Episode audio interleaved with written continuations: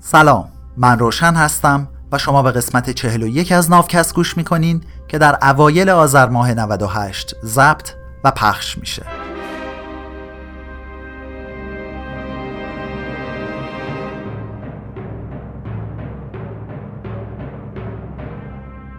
تو نافکست من در حال ترجمه و تعریف کتاب سیپینز نوشته یووال هراری هستم. امید نافکست اینه که هر گونه تبعیض ساختاری محو و عدالت برقرار بشه. اگر که تاریخ انتشار این پادکست تاریخی بجز 24 نوامبر یعنی سوم آذر ماه 98 هست یعنی اینترنت ایران بیشتر از یک هفته است که قطع شده. این قسمت پروژه گیلگمش. تو تا همین اواخرم نمی‌تونستی بشنوی یا ببینی که دانشمندا یا هر کس دیگه ای اینجوری رک و پرده در مورد مرگ صحبت بکنه مردم اصرار داشتن که بگن چی؟ مرگ رو بپیچونیم؟ چرا مزخرف میگی؟ ما فقط داریم سعی می‌کنیم سرطان و سل و آلزایمر رو درمون کنیم مردم سعی می‌کردن از صحبت در مورد موضوع مرگ قصر در برن چون خیلی هدف دور از ذهنی بود فکر می‌کردن چرا بیایم توقع بیجا بسازیم اما امروز به جایی رسیدیم که میشه در مورد موضوع مرگ صادق باشیم. مهمترین پروژه انقلاب علمی اینه که نوع بشر به زندگی جاویدان برسه. ممکنه نابودی مرگ هدف دور از ذهنی به نظر بیاد. اما همین الانشم ما به هدفهایی رسیدیم که تو چند صده قبل غیر قابل تصور بودن. سال 1199 یه تیر به شونه چپ ریچارد شیردل پادشاه انگلستان خورد. اگه الان باشه به همچین موردی میگیم جراحت جزئی. اما سال 1199 زمانی که خبری از آنتیبیوتیک ها و روش های مؤثر ضد عفونی کردن نبود همچین جراحت جزئی عفونت می‌کرد و تبدیل به قانقاریا یا همون سیاه مردگی در بدن می‌شد. و تو اروپای قرن دوازدهم تنها راه جلوگیری از سرایت سیاه مردگی قطع عضو عفونی بود. و خب اگه این عفونت توی شونه باشه قطع کردنش امکان پذیر نیست.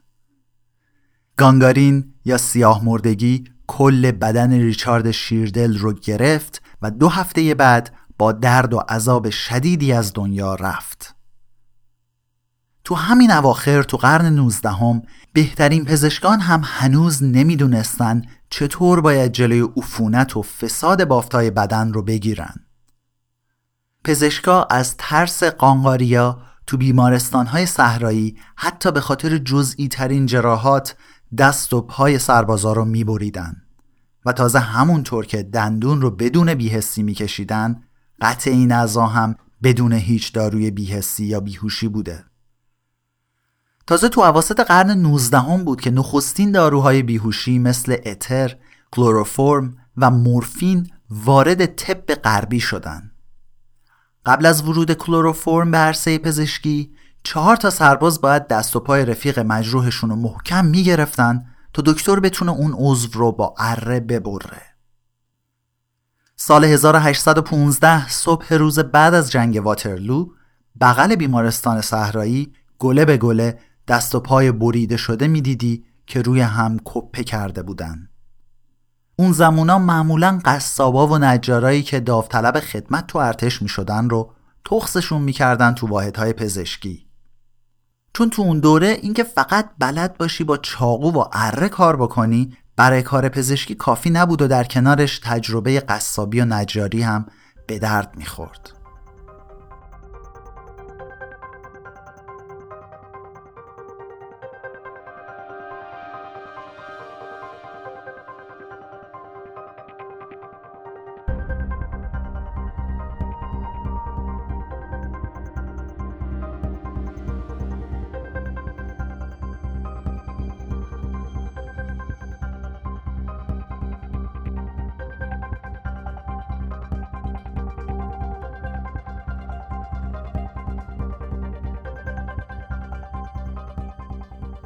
اوضاع تو 200 سال بعد از 1815 و جنگ واترلو به طرز باور نکردنی تغییر کرد.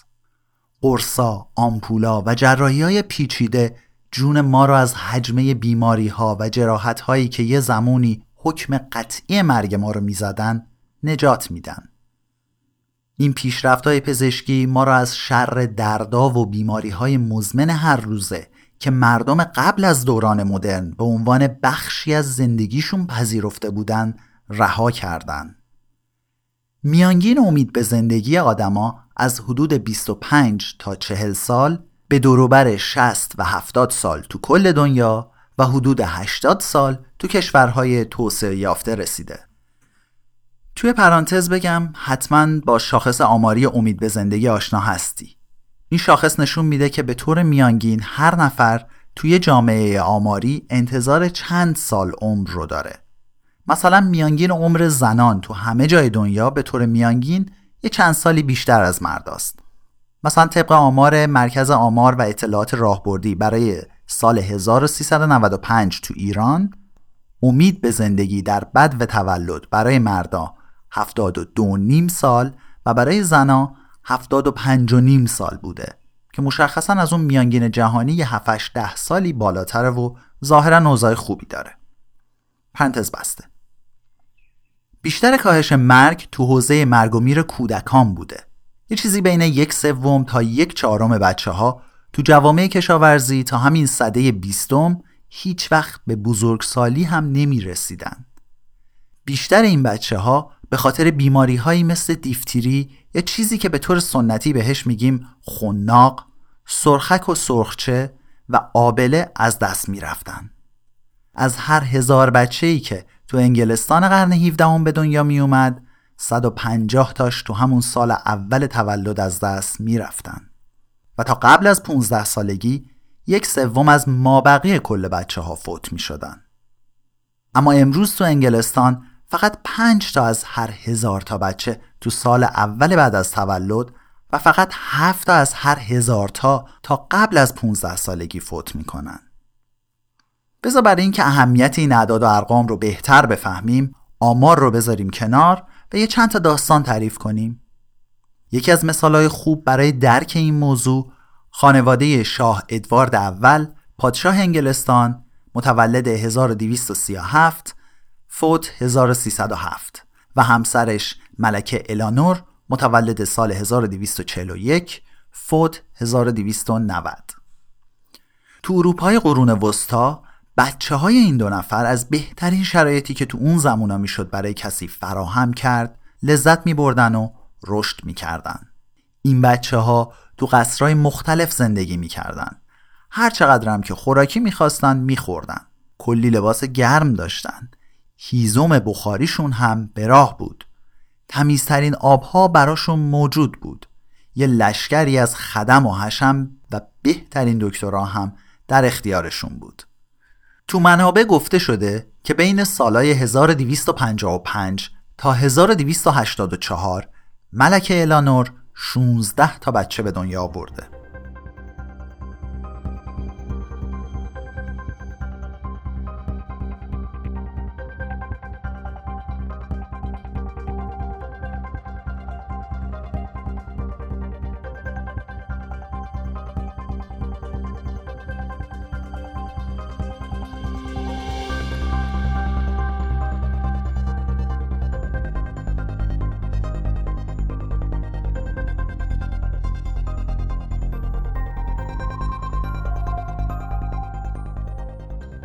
حالا ببینیم این بچه ها چی شدن. اولین بچه یه دختر بوده که سال 1255 همون بد به تولدش میمیره و خب طبیعتا اسم هم نداشته. دومین بچه هم یه دختری به اسم کاترین بوده که تا یه سالگی یا شاید هم سه سالگی عمر کرده. سومین بچه بازم دختر بوده به اسم جوان که تو شیش ماهگی فوت کرده. چهارمی پسری بوده به اسم جان که پنج سالگیش فوت کرده. پنجمی یه پسر دیگه به اسم هنری که تو شیش سالگی از دست رفته. ششمی یه دختر به اسم الانور هم اسم مادرش که تو 29 سالگی از دستش دادن. هفتمی فرزند دختری بوده که در پنج ماهگی و بدون اسم از این دنیا رفته. دهمی دختری به اسم مارگارت بوده که تا 58 سالگی عمر کرده. یازدهمی برنگریا دختری که تو دو سالگی از دست رفت. دوازدهمی دختر بچه بینام که لحظاتی بعد از تولدش از دست رفت. سیزدهمی دختری به نام مری که تا 53 سالگی عمر کرد. چهاردهمی یه پسر بچه بینام دیگه در همون اوایل تولدش از دست رفت. پونزدهمی دختری به نام الیزابت که تا 34 سالگی عمر کرد. و نهایتا شونزدهمی پسری بود به اسم ادوارد. این آخری یعنی ادوارد اولین پسرشون بود که از دوران خطرناک کودکی جون سالم به در برد و بعد از مرگ پدرش با عنوان شاه ادوارد دوم تکیه بر تخت سلطنت انگلستان زد. این یعنی برای اینکه ملکه الانور بتونه اصلی ترین وظیفش رو به عنوان ملکه انگلستان انجام بده و یه جانشین پسر برای همسرش به دنیا بیاره بایستی 16 بار امتحان و تلاش می‌کرد تا وظیفش انجام بشه. مادر ادوارد دوم برعکس زنی که پسرش به همسری انتخاب کرد میباید صبر و طاقت بینظیری می داشته چون ایزابلای فرانسوی یعنی همسر ادوارد دوم داد شوهرش رو تو 42 سالگی کشتن. یه پرانتز باز کنم. داستان جالبی دارن این زن و شوهر. ادوارد دوم به پادشاه فرانسه که پدرزنش بود بدهکار بود و با زور یه مقدار از بدهیشو داده بود. اما بعد از مرگ پدر شوهرش سعی کرد پادشاهای بعدی یعنی برادر زناش رو بپیچونه. تو این ماجرا دعوا بالا گرفت و ادوارد ملکش رو برای مذاکرات صلح فرستاد بره فرانسه. ایزابلا هم که از قبل دل خوشی از روابط خارج از ازدواج ادوارد نداشت با مخالفین ادوارد متحد شد و یه ارتشی رو تو فرانسه اجیر کرد. برگشت به انگلستان و همسرش رو فراری داد. شاه هم ظاهرا بعدا کشته شد. البته خیلی دقیق معلوم نیست چه بلایی سرش اومد. به هر حال ایزابلا به نیابت از پسرش تا چهار سال مملکت رو اداره کرد. و بعد ادوارد سوم که همون پسرش باشه تخت پادشاهی رو به زور از مادرش و همکاراش پس گرفت. یه جورایی کودتا کرد. پرانتز بسته. تا جایی که ما می‌دونیم الانور و ادوارد اول زوج سرپا و سلامتی بودن و هیچ بیماری موروسی کشنده رو به بچه هاشون منتقل نکرده بودن. با این احوال 10 تا از 16 تا فرزندشون یعنی تقریبا 62 درصد از بچه ها تو همون بچگی از دست رفتن. فقط 6 تا از این 16 تا به 11 سالگی رسیدن. و همش 3 تا از 16 تا یعنی 18 درصدشون از 40 سال بیشتر عمر کردن. ملکه الانور حتما به جز این تولدها چند تا هم بارداری ناموفق داشته که به سقط ختم شده. به طور میانگین هر سال یه بار الانور و ادوارد یه بچه از دست دادن. یعنی ده تا از فرزنداشون رو یکی بعد از اون یکی از دست دادن. برای پدر مادرای امروزی تصور همچین فقدانی تقریبا غیر قابل تصوره.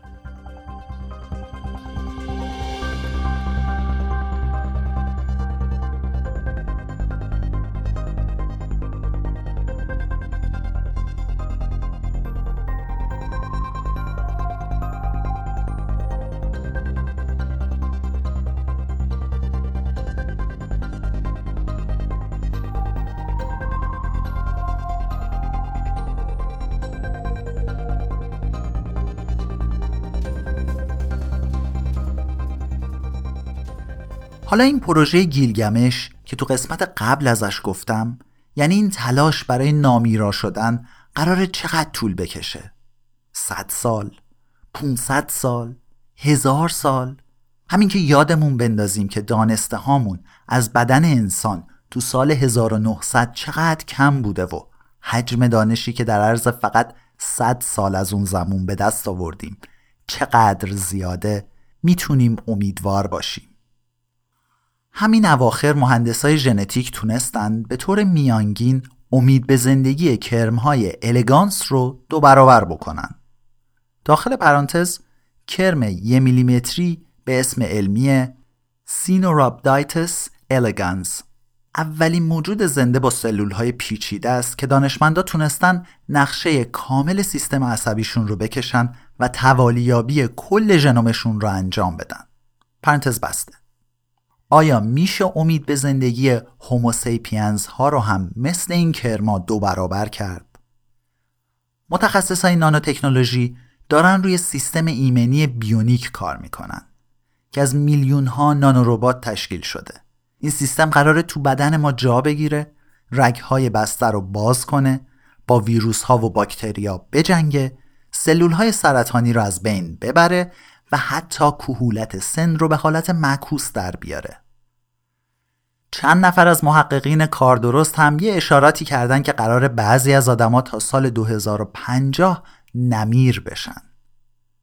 توی پرانتز بگم نه اینکه کلا نامیرا بشن ها بازم ممکنه که بر اثر تصادف بمیرن اما نمیر به این معنی که اگه جراحت سنگین و مرگبار نداشته باشن میشه عمرشون رو تا ابد کش داد پرانتز بسته. حالا فارغ از اینکه پروژه گیلگمش موفق بشه یا نه از منظر تاریخی خیلی جالبه که بیشتر ادیان و ایدئولوژی های اخیر دوران مدرن دیگه مرگ و اون دنیا رو از حساب کتاباشون خارج کردن.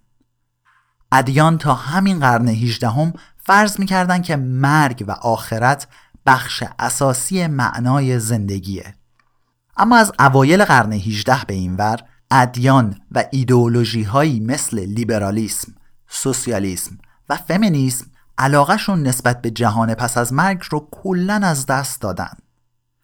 بعد از مرگ دقیقا چه اتفاقی برای یه آدم کمونیست میفته؟ چه اتفاقی برای یه کاپیتالیست میفته؟ چه اتفاقی برای یه فمینیست میفته؟ اگه بخوایم تو نوشته های مارکس، آدام اسمیث یا سیمون دوبوار دنبال این جواب بگردیم خیلی کار بیهودهی کردیم. تنها ایدئولوژی امروزی که هنوز به نقش محوری مرگ ارزش میده ناسیونالیسمه. ناسیونالیسم در شاعرانه ترین و ناامیدانه ترین لحظاتش این وعده رو میده که هر کسی در راه میهن جونشو بده برای همیشه تو حافظه جمعی ملت زنده میمونه اما همین وعده همونقدر تیره و مکدره که حتی بیشتر خود ناسیونالیستا هم واقعا نمی‌دونن معنی این حرف یعنی چی. این پایان قسمت چهل و یک از نافکست بود. لطفا به اون یکی پادکست ما یعنی واوکست هم گوش بدین که من اونجا از داستان بعضی کلمات میگم. ما رو به دوروبریاتون معرفی کنین. از این کار شما خیلی ممنونیم و خیلی خوشحال میشیم. لطفا به بقیه پادکست های ایرانی هم گوش بدین و ازشون حمایت بکنین. ما از حمایت تک تک پادکست های دیگه هم بسیار خوشحال میشیم. ناوکست رو من روشن به همراه کریشنا به گوش شما میرسونیم. و تا به زودی.